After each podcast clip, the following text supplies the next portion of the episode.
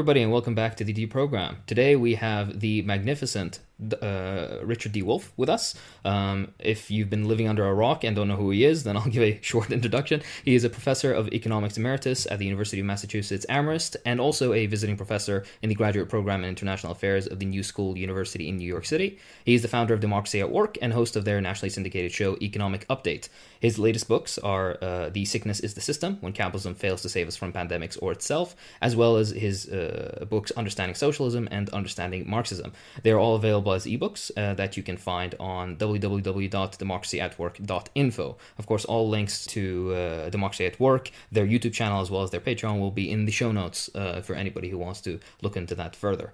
And with that said, um, we can have, I guess, just a few questions um, to to to pick uh, at uh, the professor's brain if he allows us. Um, and uh, the very first thing that we'd like to, to to jump into is something very relevant, particularly to our American audience, which is that uh, inflation is currently increasing at a rate faster than what we've seen in quite a long time, particularly for the United States, and it's beginning to eat through what little most Americans have uh, saved up.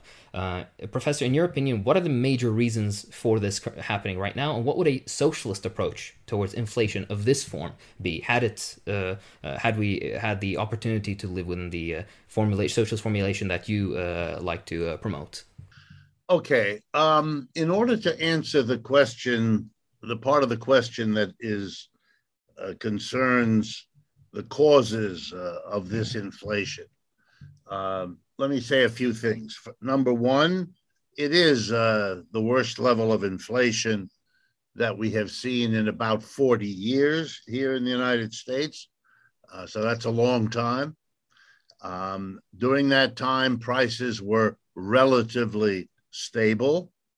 Um, they if they rose, which they did, they rose moderately, between zero and two percent per year, more or less.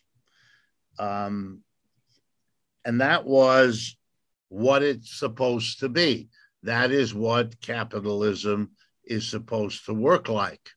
The central banks of capitalist countries, in, in the United States, it's called the Federal Reserve, have as their charge what they're supposed to do, and I'll quote, is quote, maintain price stability.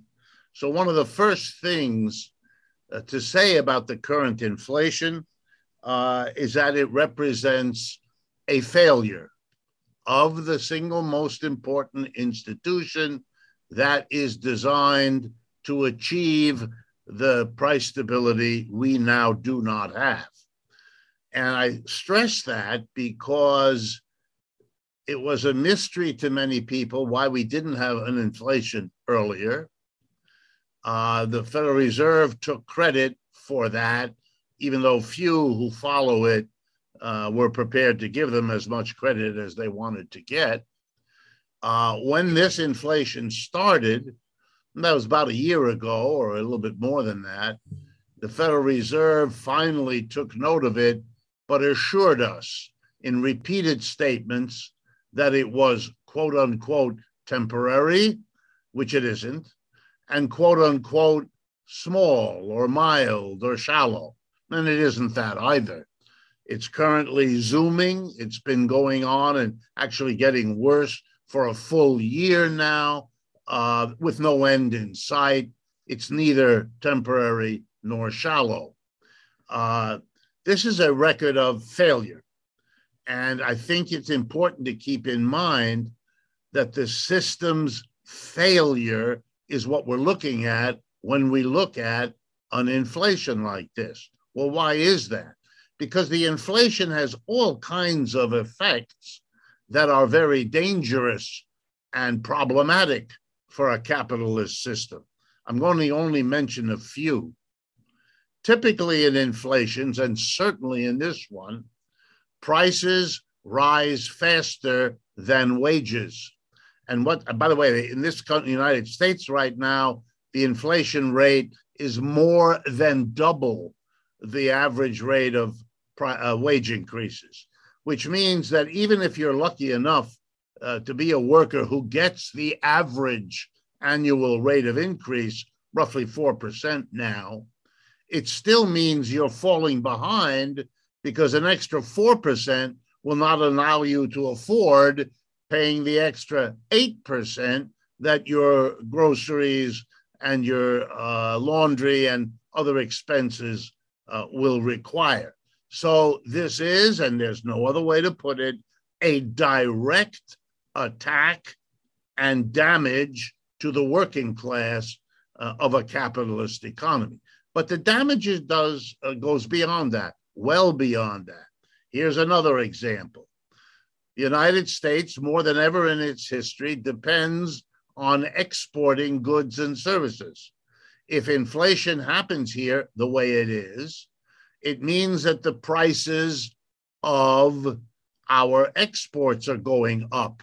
And that is driving the buyers of those exports, both abroad and here uh, in the United States, in a way I'll get to in a minute, to look elsewhere. In other words, to stop buying American goods because they're becoming more expensive and shift over uh, to other countries' goods, which for the United States producer is bad news. Uh, but since rising prices at home uh, make life hard for American workers, rising prices cutting off foreign buyers mean that jobs in the United States producing exports will be cut back. Uh, it's already happening uh, as business is lost for American producers around the world. And finally, one more dimension. If prices rise here, as they are currently, if wages rise here, as they are currently, a capitalist employer has that much greater reason to leave the United States and move to parts of the world where wages are not rising, or at least not as fast, where prices are not rising, at least not as fast, because that will give them a competitive advantage over enterprises stuck here in the United States. So, for example, the rate of uh, inflation, the general rate of inflation in China and Japan right now is in the neighborhood of 2%. The rate of inflation in the United States is between 8 and 9% official. That's more than a big enough difference to make decisions about leaving the United States, relocating a production in China or Japan or other countries where inflation is less. As I say, I could go on, but these are more than enough to put the pressure, which you might have seen showing up in the desperate effort of President Biden, speaking, I believe, today in front of the AFL CIO labor union convention, laying out a plan, he calls it, to deal with inflation. I'll have something to say about that in a minute. Uh, but it's an attack on jobs, it's an attack on workers' standard of living. It's bad for the American economy.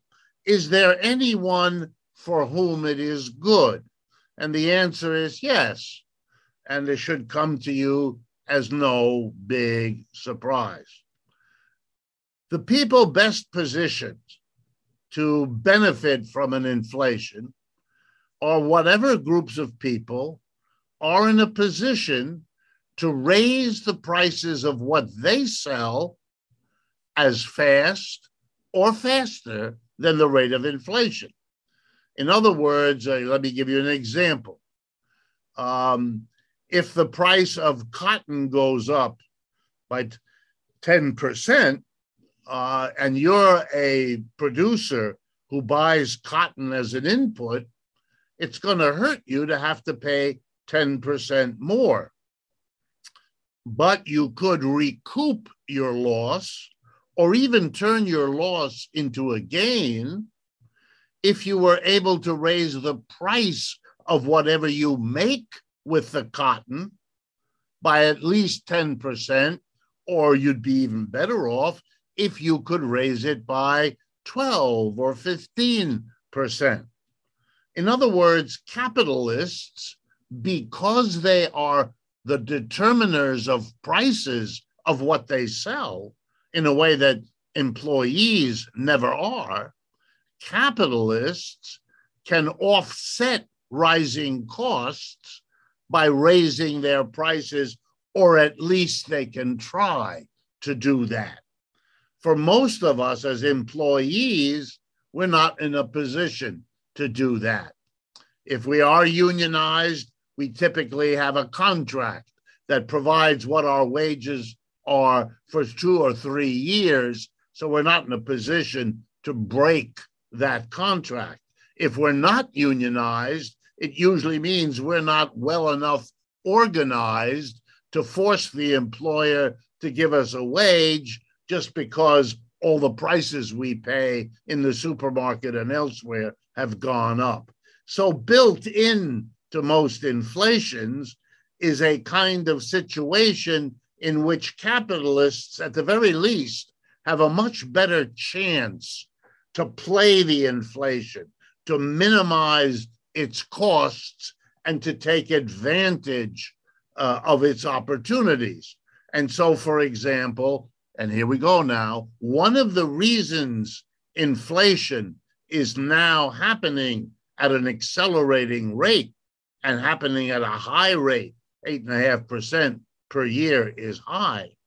Is it because the inflation feeds on itself? In other words, capitalists can raise the price, which in most cases they are hesitant to do, because if you raise your price, you are, of course, giving an incentive to whoever buys what you sell to economize, to go get it somewhere else, to shift to a lower cost producer, to postpone a purchase.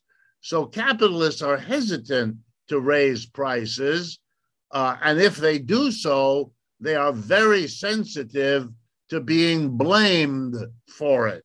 So it's very helpful to be able to say, as virtually all of them are doing now, Oh, I don't want to raise my prices. Oh, I understand you're upset, but what am I to do? All my costs have gone up.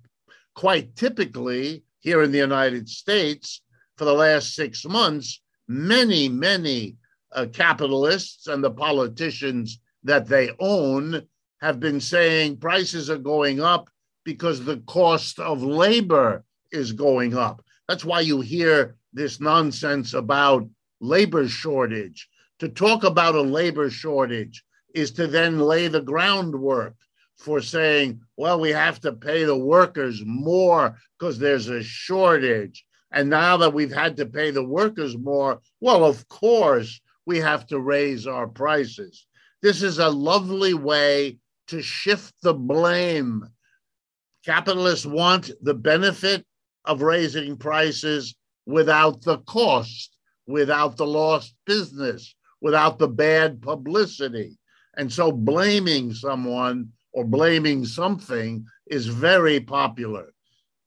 I might mention here the mystical way this happens. And nothing is more common than the mysteries these days, which come out of the mouths of CEOs who will tell you that the inflation in general or the price increases they have chosen to make for whatever they produce and sell have been caused by, and here it comes, supply chain disruptions. At this point, professional economists like me have to grit our teeth and explain what complete nonsense this is. Every production line every producer of a good and service is always aware that he or she or they have to purchase inputs. If you make ladders, well, you got to get uh, lumber and you got to get nails and you have to get tools. And what if you're a barber shop, if you're an automobile factory, it doesn't matter. You have to get inputs those are called supplies. And those you get where? Well, if you're smart, you try to get them where the price is the lowest and the quality is the best. And so you look around. Maybe you look six miles around you. If you can't find what you need, 12 miles around you and keep going. And eventually you might do what American companies have done now more and more in the last 40 years go far afield to Asia, Africa, Latin America, finding high quality, low price inputs. But of course, the further you go, here we go now, the longer your supply chain. And all that means is that the inputs you're buying for your profitable activity have to come for a longer distance.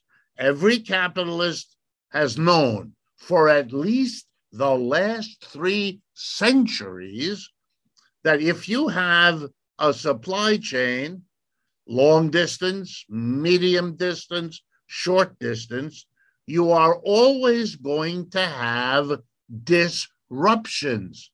There's going to be a rainstorm. There's going to be a strike of workers. There's going to be uh, political unrest. There's going to be a war. There's going to be political changes that affect things. Roads are going to be uh, built over here. Transportation technology is going to change. It's just going to be constant. And what every capitalist has done, the minute they get big enough, is they've set aside a group of people in every business, usually called the purchasing department or the purchasing managers. And you know what their job is? To study and anticipate and plan for, you guessed it, supply chain disruptions. And how do you do that?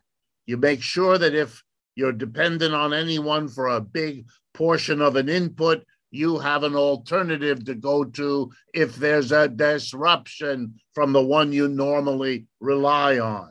You keep an inventory in case you can't quickly find a substitute provider. You stockpile whatever is crucial so that you can get through the disruptions. Every producer has disruptions, and every producer has ways to solve them. So to suddenly say, gee, we're having disruptions is somewhere between spectacularly ignorant or just the truth of it, BS, designed to point the finger of blame anywhere but at the capitalists who either didn't anticipate or didn't prepare for or didn't work around the disruptions that they have been preparing for and working around, as I say, for centuries. It is total nonsense. If in fact we are in a situation where disruptions are happening left and right across this industry and that one, when we have such a vast array of simultaneous disruptions, then what we have is a system problem, not a supply chain problem, because that would be the individual event. And so when they tell you, gee, a freighter got stuck in the Suez Canal, or gee, Chinese cities are subjecting their citizens to COVID testing instead of having them go to work, you're not looking anymore at this or that to have a general inflation and to blame supply chain is a kind of bizarre admission without ever using the words that the system itself is busted. And that is, in fact, the truth. The real cause, the immediate cause of all inflations should never be forgotten. Prices are set by employers not by employees.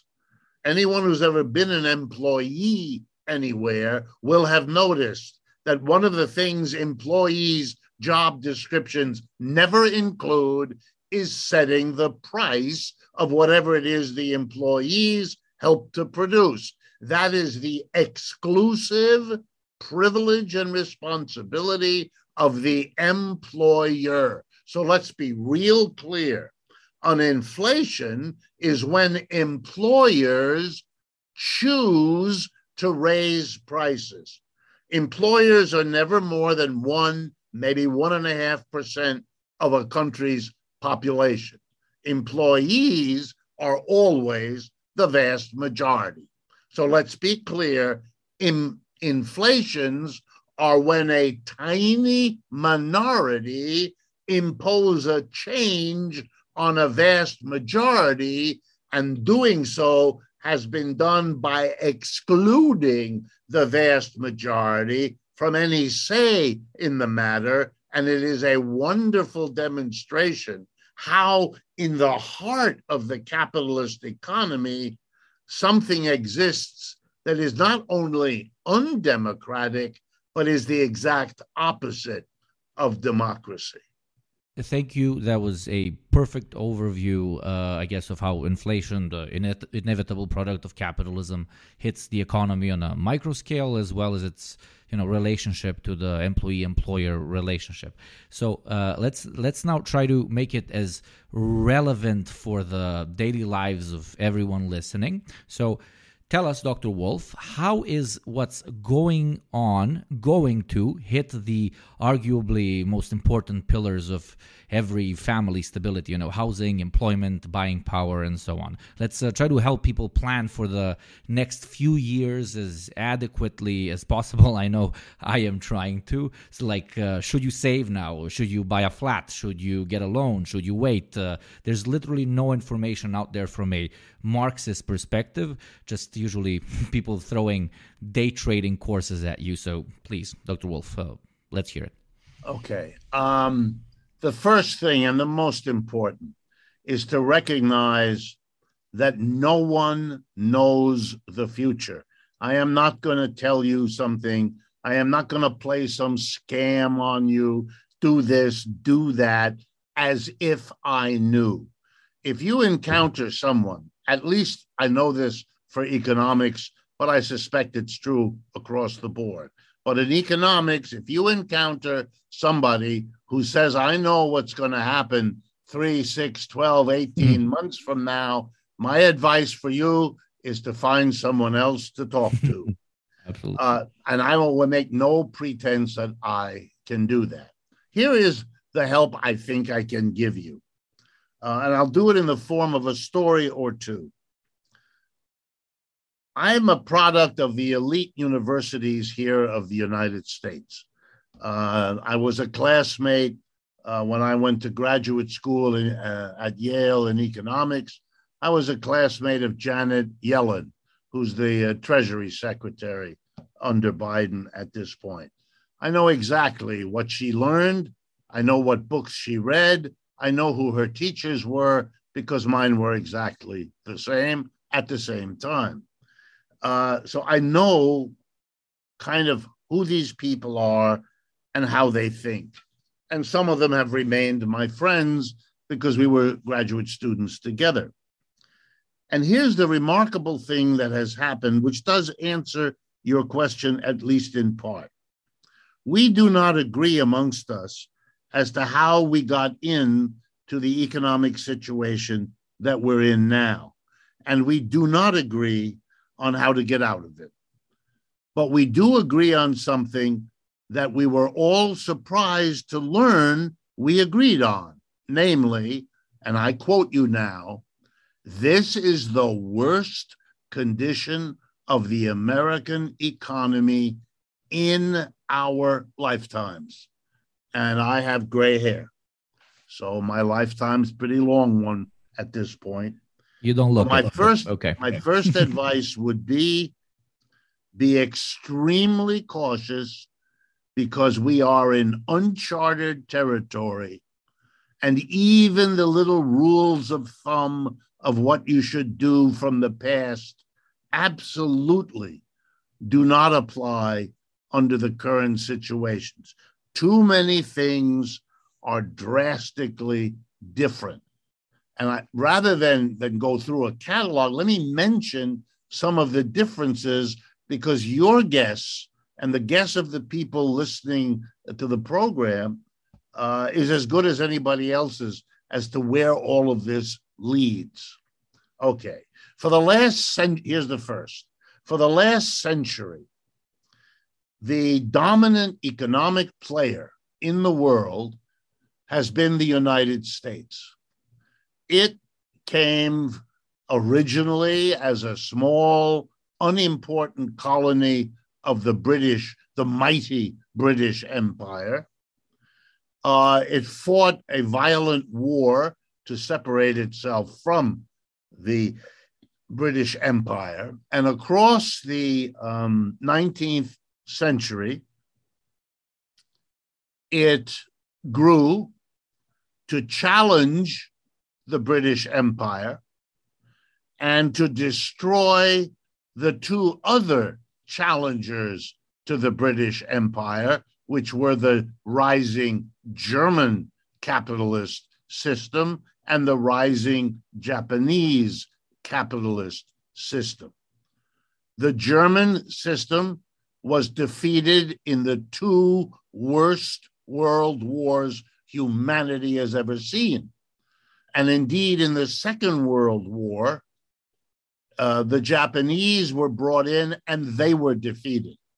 So that the United States, particularly in the 75 years since World War II, but I also would go back further to say that basically World War I, 1920, a century ago, was the time when the United States pushed aside the old British Empire and became the dominant new empire of the world. And it proceeded to build an American empire.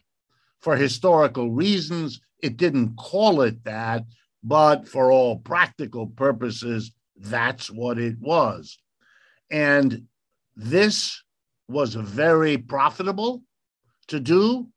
Much of the groundwork for the American empire had been done at the expense of the British and their empire.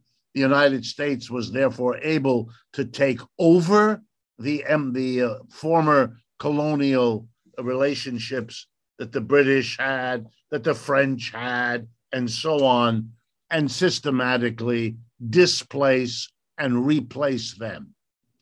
And that meant economic growth, economic expansion, and Americans became used to that, used to having higher wages, used to having higher economic growth, used to having an absolutely dominant position in world trade, in world finance, in world employment, in world production. Rising standard of living could be given to a working class even as profits grew faster. It was a remarkable ride up for the US economy. But now here comes the implication of my story. That ride stopped at the end of the 20th century. It got in almost 100 years, but it is now over. And the American people have not yet come to terms with that. It's too difficult. If you want to understand it, you have to study Britain for a while large numbers of people in the United Kingdom still can't figure out that there is no British Empire anymore and that they have become what they originally were a small, wet, cold island off the mainland of Europe. The United States is now struggling poorly with the fact that its empire is over. Capitalism created the British Empire. Capitalism is what enabled the United States to break away from the British Empire.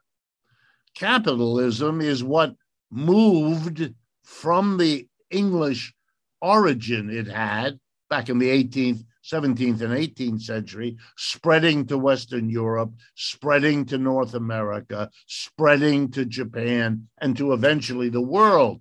And it spread following its own dictates, which are to go where the profit is, where the wages are low, where the demand for goods and services is rising, where the market opportunities are greatest. So capitalism made England the empire, then it moved and made the United States the empire. It moved to Germany and Japan, but they could not work out a deal. So they went to war against each other, which they are doing again. Meanwhile, capitalism fooled them all and moved once again. And it has moved since to China, India, Brazil, and all of that. So that for the first time in a century, the United States has a very serious economic competitor. We have not had, we, I speak as an American, we have not had such a competitor for a century. We don't know how to deal with it. We don't know how to understand it. We don't know how to develop a policy for it. We are casting about with varying degrees of desperation, wondering whether to use economic weapons or military weapons or no weapons to try to manage a situation for which we have neither the tools nor the understanding, uh, nor much of a of a hopeful prospect. Very, very difficult situation. The Chinese are crucial. Let me give you an idea of how to keep this in mind. I'm going to compare the GDP, the gross domestic product of three countries Russia, China, and the United States. The GDP of Russia, most recent year that I have data, one and a half trillion dollars. The GDP of the United States, most recent year, 21 trillion dollars. The struggle between Russia and the United States puts against each other utterly unequal combatants. The Soviet Union was never an economic competitor of the United States. It never came close. And the same is true for Russia. The GDP of China is currently about $15 trillion still good bit smaller than the US, but catching up fast and immensely larger than that of its ally, Russia. You must keep these relative sizes of the economy in your mind so you don't get distracted by noisy interpretations that are completely unrealistic because they're not grounded in some sense of the economic capabilities, strengths, and so on.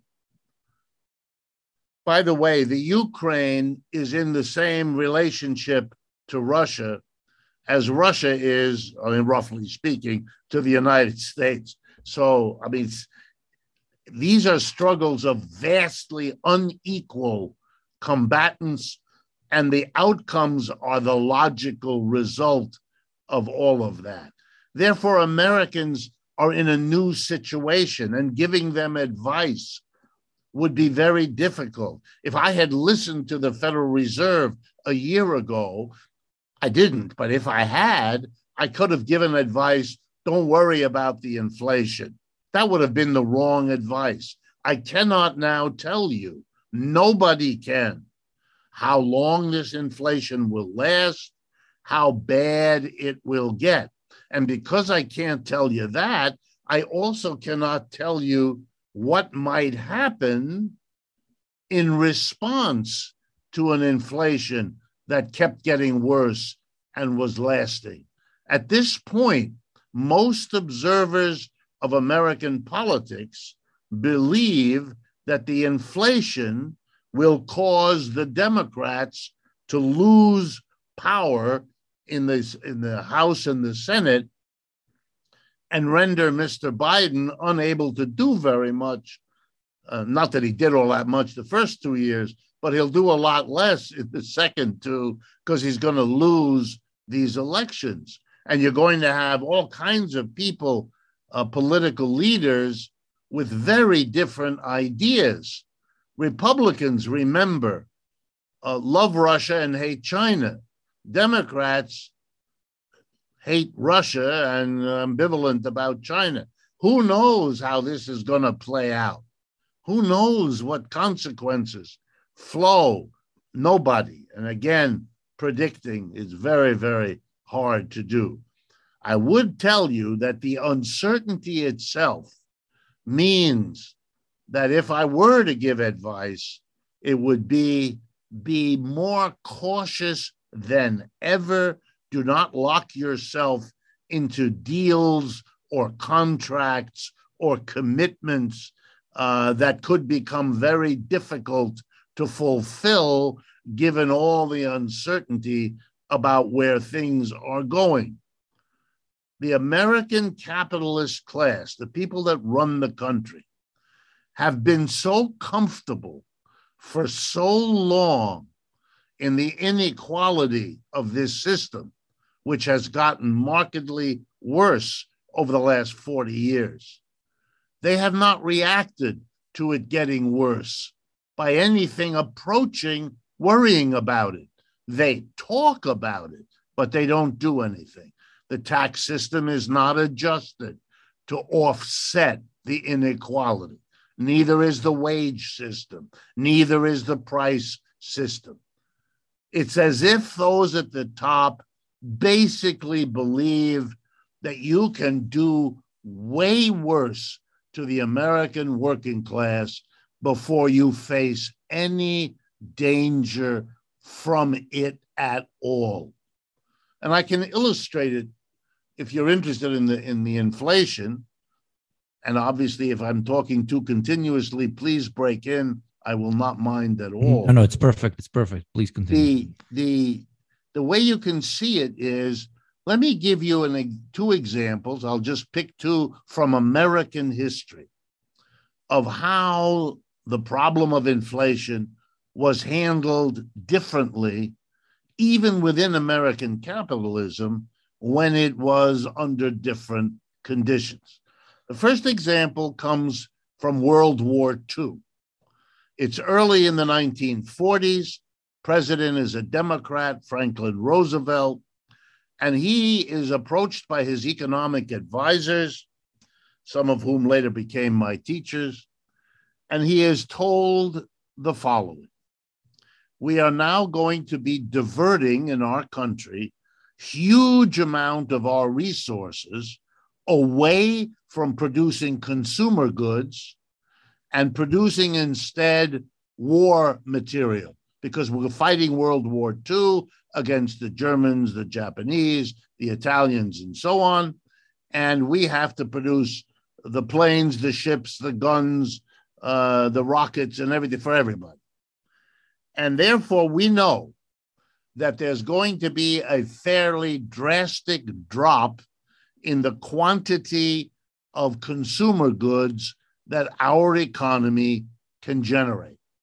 There will be shortages compared to what we have now of meat and sugar and coffee and gasoline and a whole bunch of other things. So we're telling you, Mr. President, that there are two ways to handle it. You can let the market decide. And what will happen then is the following as these shortages begin to show up, the gas stations don't have gas, the supermarkets don't have coffee or sugar or flour or whatever. rich people are going to start bidding to higher prices to get what is in short supply. And the gas station is going to say, well, I couldn't be fair and give it first come, first serve, but I won't get anywhere near as much money then as if I say, well, uh, how much is it worth to you? And then I discover that some people are willing to pay three times what the other people are willing to pay. So I can let the price go up. It'll eventually be unaffordable to middle and low income people, and I'll sell the, the, the coffee or the sugar or the gasoline or whatever at the higher price, which is good for me as a storekeeper, and it'll go to the richest person. Well, the advisors were asked by Roosevelt, is that what we should do? And the advisors, at least those that I know, said to him, You would be crazy to do that. Because if you allow that to happen, middle and low income people, who are the vast majority in this country, will be angry and bitter and rageful, probably against the rich, because you're going to have to see a family rich enough to buy scarce milk, which they give to their cat, whereas the family with five babies to, fo- to feed cannot get milk for the children. This is going to produce horrible divisions. And if you're going to fight a war, the last thing on earth you can risk is a divided population at home. So we advise you not to use the market.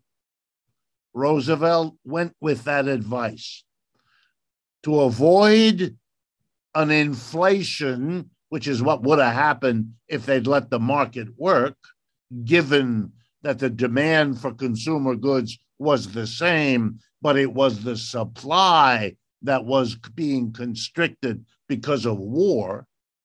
What they did instead is they published ration books, each of which was full of ration stamps. And the stamp said, This stamp entitles whoever has it to a quart of milk. And so you went to the to the store and you bought the milk, money alone, you could not get the milk, no matter what you had. Or, but you needed the stamp. Otherwise, the employ the storekeeper would be arrested if he sold the milk to anybody who didn't have a stamp. The stamps were distributed by the government to families across America according to their needs. In other words, the scarce consumer goods were distributed fairly, not by the market.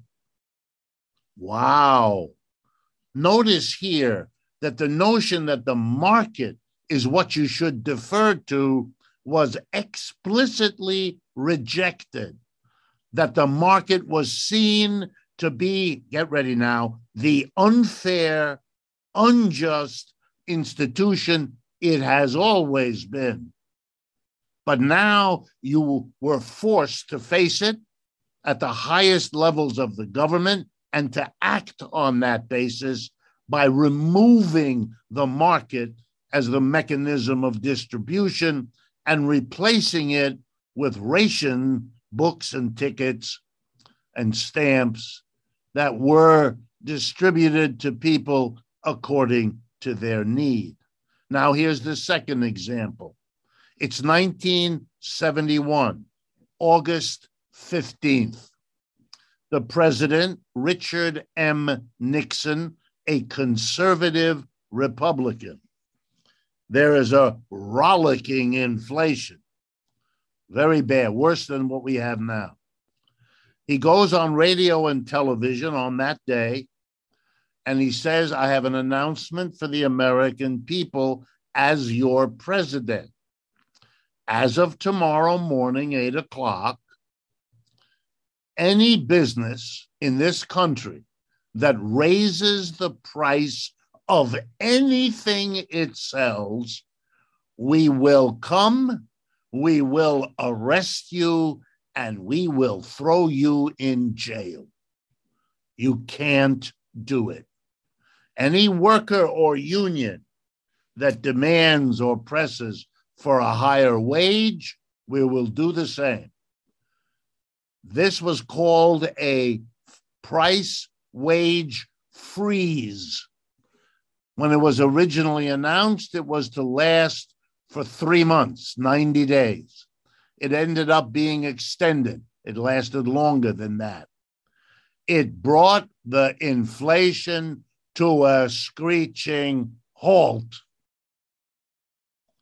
Now, I know in case you do some research, you will discover, so let me save you the trouble, that there were problems and there were difficulties both in the ration system and in the wage price freeze system.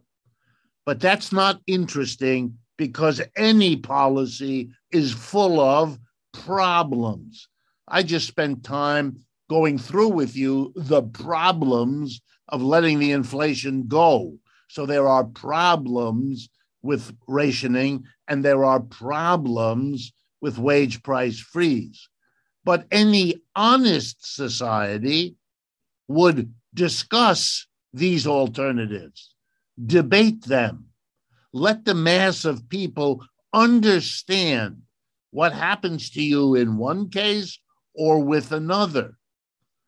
If you really want to stop prices rising, the wage price freeze did that. If you know that there are a mountain of, let's do it, supply chain disruptions, okay, well, then handle it with a ration system or a wage price free. All of this is possible. And I would think it'd be easy to show the American working class that they have much less to lose and much more to gain with a wage price freeze imposed by the government, enforced by the government, ditto a rationing system, then allowing the inflation basically to shift the standard of living down for the middle and the low, while it is maintained for those at the top. The richest 10% of Americans are not affected significantly by the inflation, and they will not be affected much by rising interest rates as those are boosted up by the Federal Reserve. Indeed, I believe they did it today. Um, big corporations have many ways of getting around the rising interest rates and offsetting the rising prices of their inputs by jacking up the prices of their outputs. It's the working class that has the least flexibility and capability of offsetting the rising prices, literally pulling money out of their pockets. They have very few recourses to do much about it. So the question is, especially in a country like this, where there is no political vehicle for the mass of people to express their difference, their hostility. I want to point out that Mr. Biden reappointed Mr. Powell, the head of the Federal Reserve.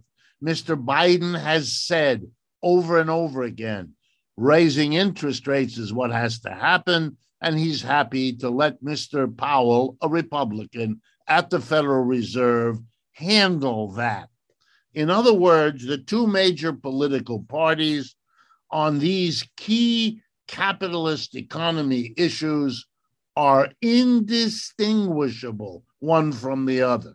Same policy, same assessment, same total silence on what a Republican President Nixon and a Democratic President uh, Roosevelt actually did on the issue of inflation. It is a stunning example of a distorted politics, utterly incapable of dealing with the situation in a rational manner. And that may be the most important thing for people to understand.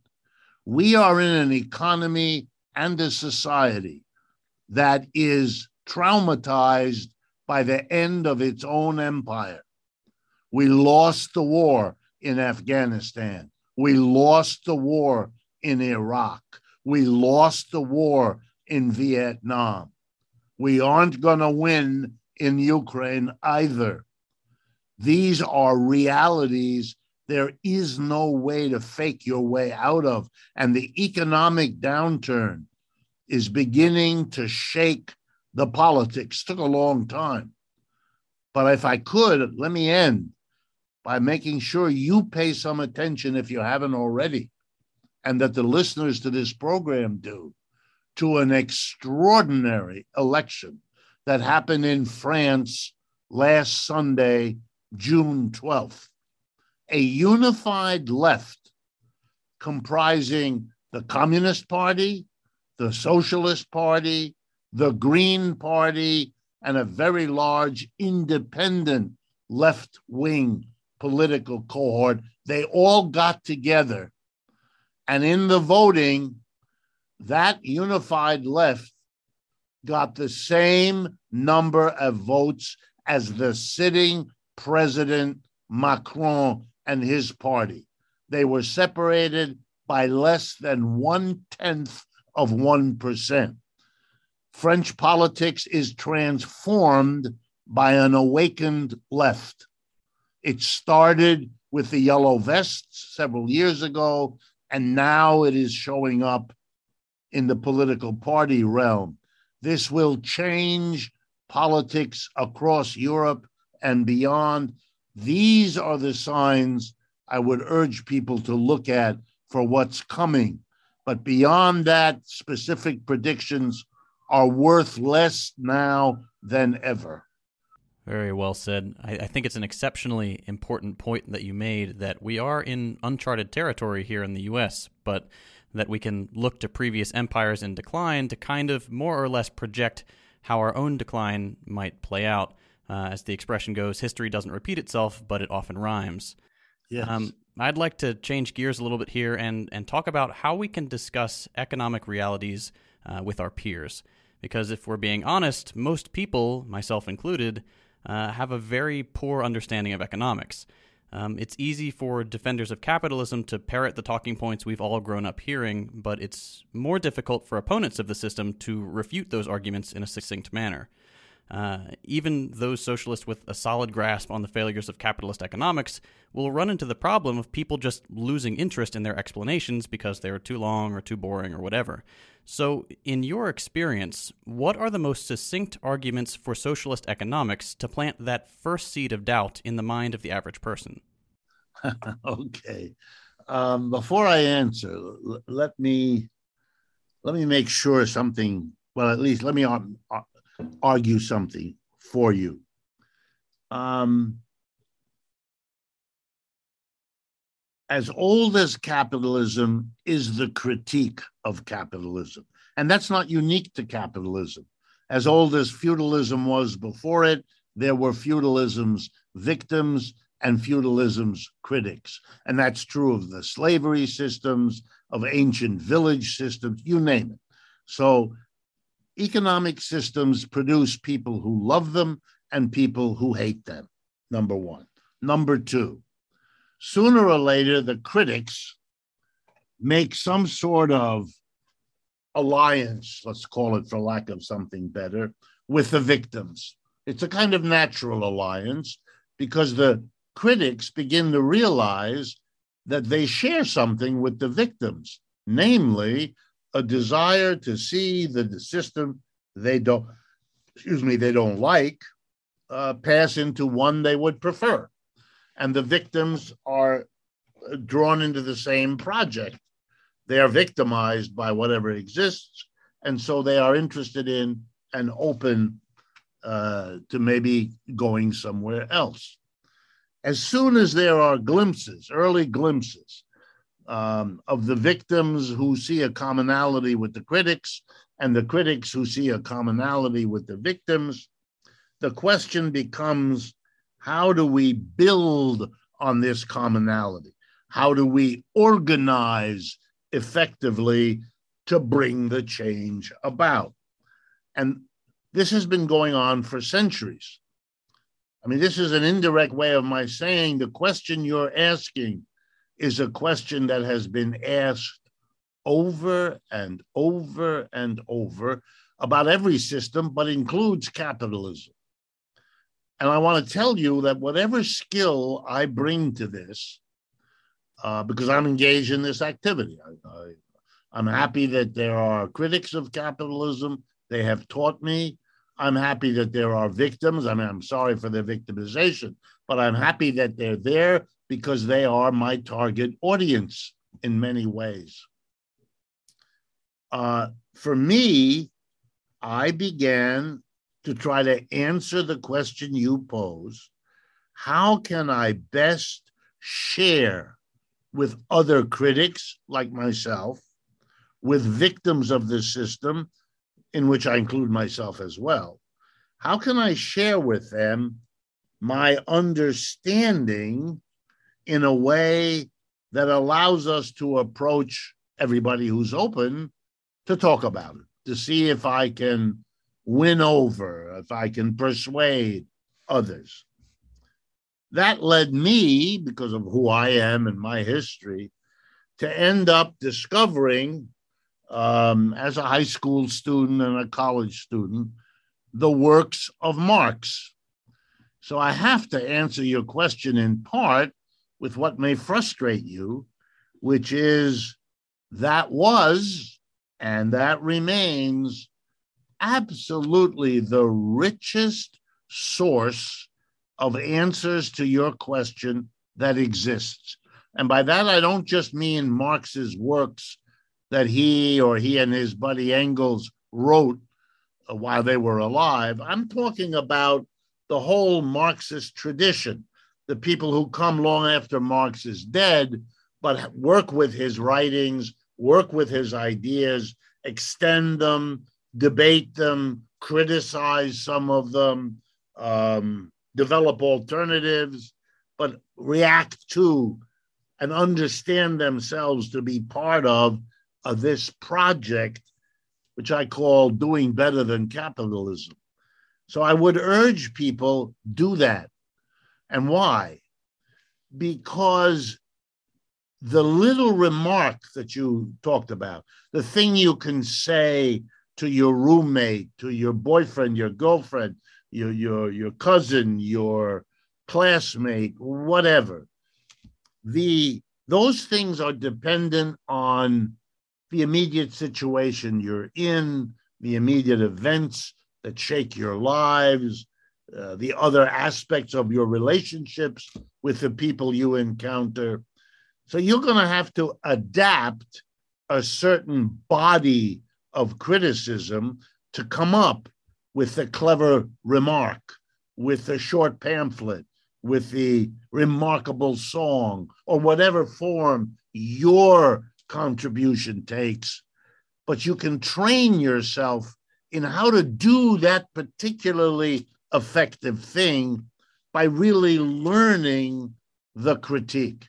And by now, the critique is really well developed there are even multiple different interpretations that you need to wrestle with. You'll end up uh, finding one persuasive and the other one not, or mixing them in particular ways, but that's fine. That's what should happen because you, whether you're aware of it or not, you will always be struggling between the core analytic you're trying to master and the application or translation of that analysis into the action, the, the words on a flyer, the design of a headline, uh, the text of a poem, or whatever the form is in which you do it. I have found, for me, that the classroom, and in my case, the classroom in economics, turned out to be a magnificent place for me. I didn't know that when I started out. Otherwise, I might have ended up somewhere else. But it turned out that in the economics classroom, I was confronted with what you, as you put it, you know, what everybody has grown up in the, the kind of ideas that rationalize and justify capitalism uh, to those of us that grow up in a capitalist system. I was born and I've lived and worked all my life here in the United States. So I'm aware of, of how um, pro capitalist ideas saturate our, our lives. So the students keep coming with them because that's what they've learned, just like I did. So I began to realize oh, I've got to be able to undo this piece of miseducation or that piece. And I have to come up with a clever example. I have to be able to tell a story. I have to be able to assemble some statistics that undo all of that. And along the way, I discovered something which may be of use to you. And that is the following economics is a vict as a, as a field is a victim of capitalism, which may be strike you as ironic, because obviously modern economics is the product of capitalism and tries very hard to rationalize and celebrate and praise capitalism, all of which is true. On the other hand, it has been turned over to specialists. And in capitalist system, specialists quickly understand that the way you navigate a capitalist system is you write what you do in a very arcane language that nobody understands. You then persuade them that what you know, your economics, is very, very important. And so they should pay you well to translate the weird language into which you have translated economic ideas back into the simple ideas they always were. You will get paid for that and you'll get paid well. And the result is that economics is an impenetrable jungle of abstract, weird formulations. The best way to understand it is to see that in doing this, economists understood and reproduced what lawyers do. Lawyers take a simple problem. I took your dog and I took it over to my house, and I'm now acting like it's my dog. And you come over to my house and say, wait a minute, that's not your dog, that's my dog. We now have a conflict. Each of us now has to go buy a lawyer, pay the lawyer a shitload of money in order to go to court and go through a whole rigmarole to try to sort out who gets the dog. Now, one of us will the other one won't. We knew that at the beginning. But both of us had to pay lawyers lots of money to come up with translations of the law back into the common sense idea that the judge will then use to decide you get the dog or I get the dog. Economics is the same, it becomes impenetrable. The most frequent remark I heard from economic students at Yale University, at the City University of New York, at the University of Massachusetts, and now at the New School University in New York City, because I still teach and I've taught at all those places. The most common remark why is this so complicated? Why is this so boring? Why? And you know, it isn't that complicated and it isn't that boring. Economics is about issues you deal with every day of your life. You have no choice. Your parents do, your boyfriend and your girlfriend do, your friends do, you do. And the ideas of economics are very simple. But we have produced, and here's the punchline we have produced a stunning level of economic illiteracy in the United States. And that became my best ally. I began to understand that the best way for me to gain a hearing from people for my radical economics ideas was to help them understand what in the world is going on because no one ever did. Whether they majored in economics, whether they ever took a course in economics, whether their high school ever taught them anything or not, they were completely out of the loop. They didn't understand. They didn't know what the Federal Reserve is or does or what difference it makes. Those little snippets at the end of the news broadcast. Interest rates today broke the barrier and went from two and a half. The vast majority of Americans haven't the faintest idea what this all means. And the announcer never explains it, by the way, because they don't get it either. They simply read the press release, and both the announcer and the audience pretend that they know what that all means. They don't.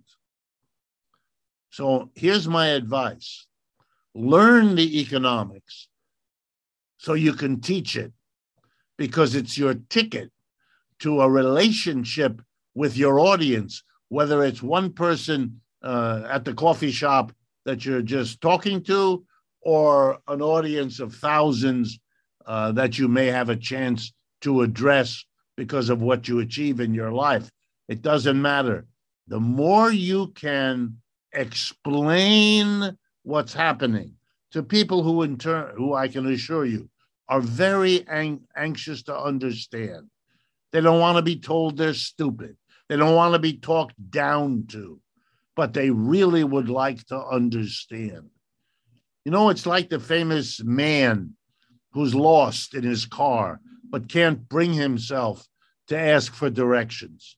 He's so appreciative when someone sticks their head in the window and says, Hey, mate, uh, can I give you a hand? You're looking for, oh, yeah, I'm looking for you.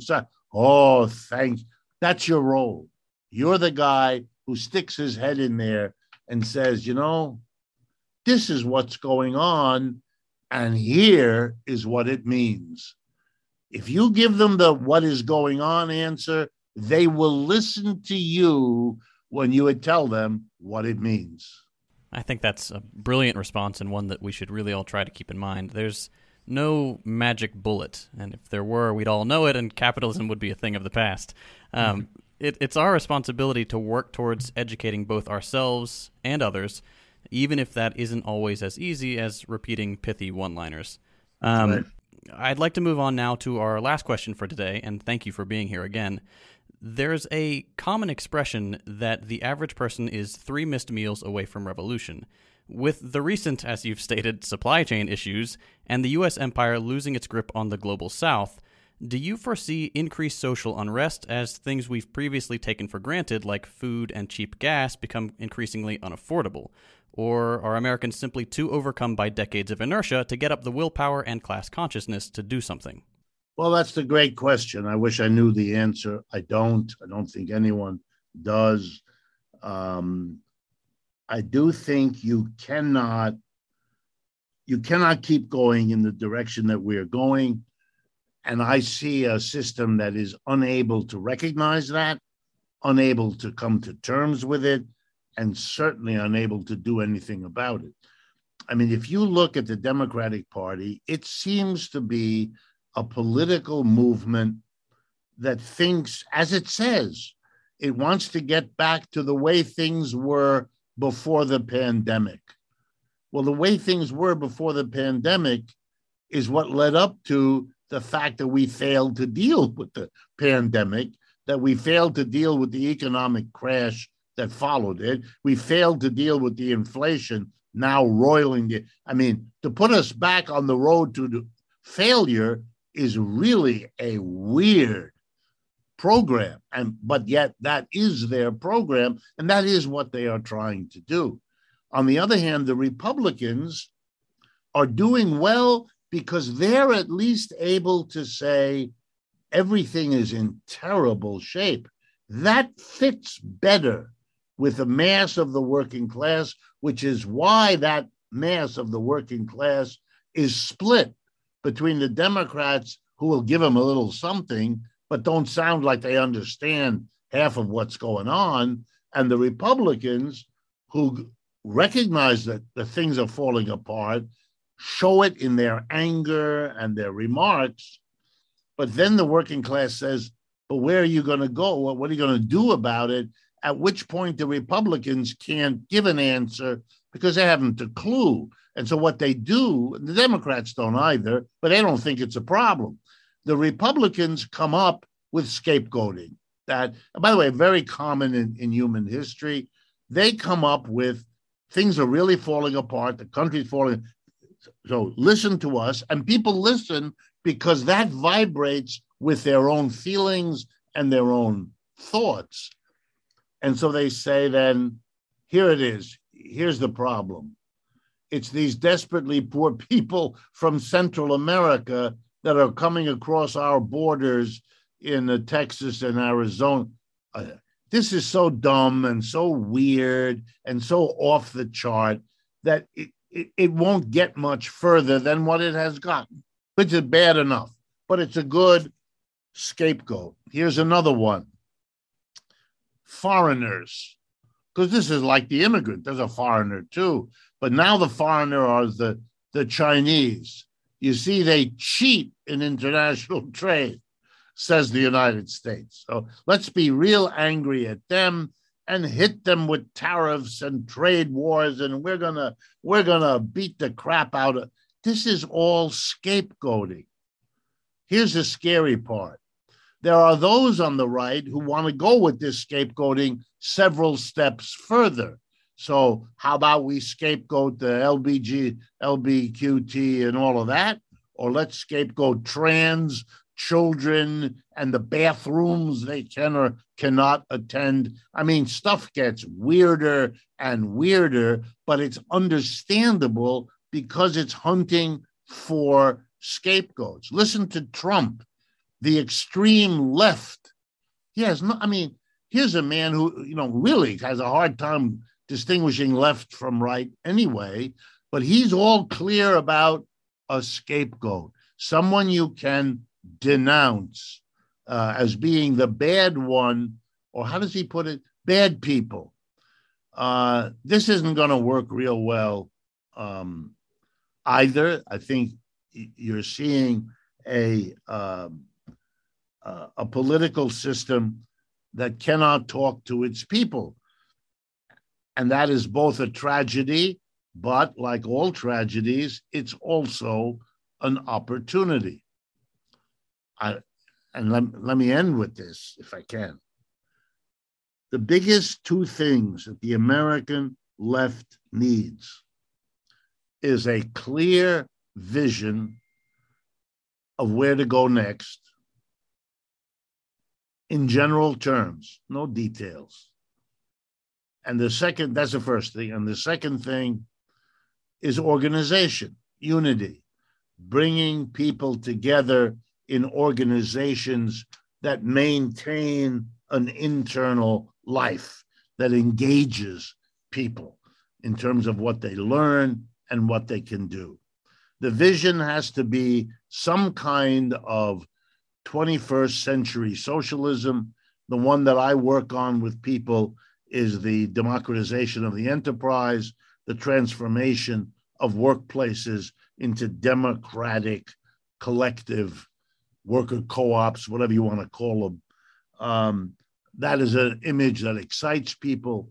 That is an image they will allow me to talk about how I can, I can use it to explain how that will respond to climate disaster, to inequality, to instability. I can do that. They will listen. It will take time, but it is a vision that will attract people. And my assumption is that change will come as the system breaks down. breaks down ideologically, breaks down politically, economically. I don't know all the ways in which this is going to be done. Nobody does. And there are going to be crises along the way. But if you hold on to the notion, we've got to organize people together. This American notion that you can do it by yourself, or that politics is all about your personal witness, as if, you know, God was looking at you every day. And if you just did the right thing politically, God would be pleased, and there's no one else you have to worry about. You've got to put that aside and realize you got to worry about the, this man and that woman and this child and that person. Can you help bring them into organization? If we're organized, we can win. If we're not organized, even if we have a good vision, we will not have the apparatus with which to reach people with it. And for the vision, more than for the organization, you need to spend time studying and learning. I know I'm a professor and maybe you expect it from me, but I try to say this not as a professor, but read the literature, have the respect for the Lenins, because I see his picture here, um, for Rosa Luxemburg, for Mao Zedong, for countless others, famous and not, who tried to do in their times and places pretty much what we're trying to do now. They thought about what they were doing, they tried, they made mistakes, they learned from some, they didn't from others. The repository of the notes they kept, the speeches they gave, the books they wrote, these are absolutely golden materials uh, for us to use. When when Marx writes Capital to explain how and why capitalism is another incarnation of the horrors of slavery and feudalism, different from them, but also like them. The genius of, of having spent a life and figuring that out is stuff we can make use of. And you will do it differently from the way I did it and the way my generation did. And that's as it should be. But the crucial thing is, you've got to do it. That was an absolutely brilliant answer. Thank you very much. Um, I uh, agree wholeheartedly, and I think that it's uh, exactly like you said, um, a uh, honest and thorough uh, approach to the literature is the only thing that allows us to number one educate ourselves, and number two allow us to extend into spheres of organization where we can build this movement rather than just uh, blindly grasping in the dark uh, without reflecting on what issues have already been solved almost a century, and in many cases more than a century uh, ago. Uh, so right. thank you and, for that. And mm. and review them and debate them and have people argue that it is a solution, it isn't a solution, it did work, it didn't. Work. Don't be afraid of all of that. Out of that will come all kinds of insights that will not always be consistent one with the other. But you don't have to have that. You have to have the commitment that capitalism's time has come and gone. Um, by the way, you know, I didn't put it this way, but if I had the time, I would talk to you about capitalism not so much coming and going as moving. It left Britain and moved to the United States. It finished with the United States and has gone on to India and China and Brazil.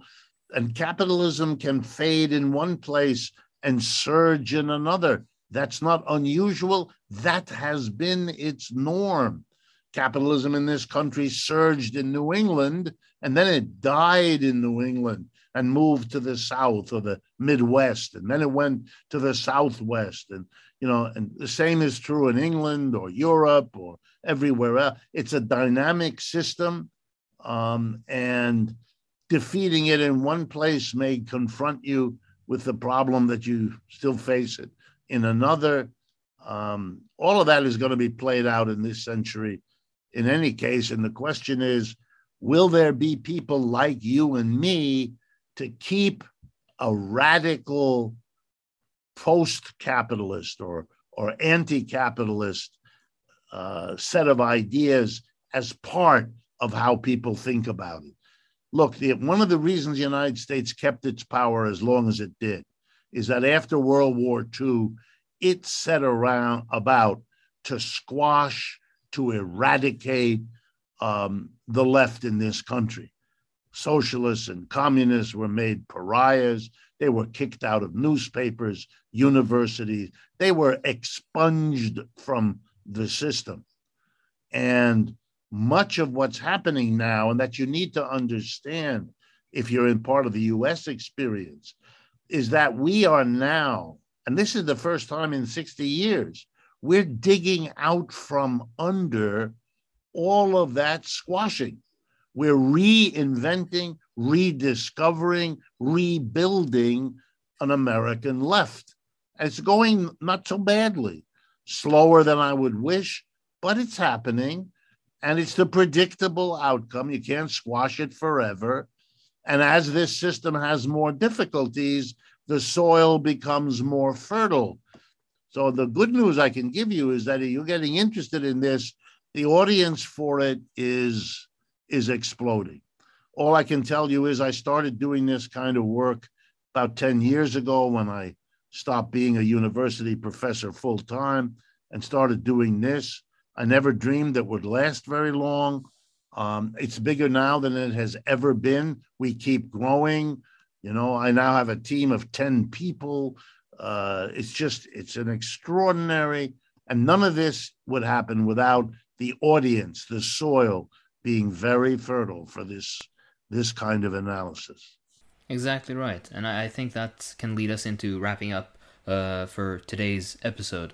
Um, and this is a, a, very nice point that you, you mentioned is something I think all of us have noticed as well. Um, both myself uh, and Yugopnik and uh, JT, uh, we've started YouTube channels uh, several years ago, and all of us at first saw slow growth that has more or less exploded uh, over the past couple of years. And it's very interesting to see that across the world, not only in the United States, but across the world in various languages and various regions, there is a renewed interest in the scientific Marxian tradition is there anything at all that you'd like to shout out to the audience? Uh, anything that you'd like to, to put out there before we, we leave? Yeah. If you're interested in anything of the sort that I have said, please make use of our websites. I presume you're going to put them up on some screen or some website. Yes. Mm-hmm, mm-hmm. Uh, the main one is democracy at work.info. Through that, you can follow everything we're doing and be informed of it our weekly radio and TV show, the videos we produce, the written work, all of it. Perfect. Thank you very much, Professor Wolff. All right. Thank you and goodbye.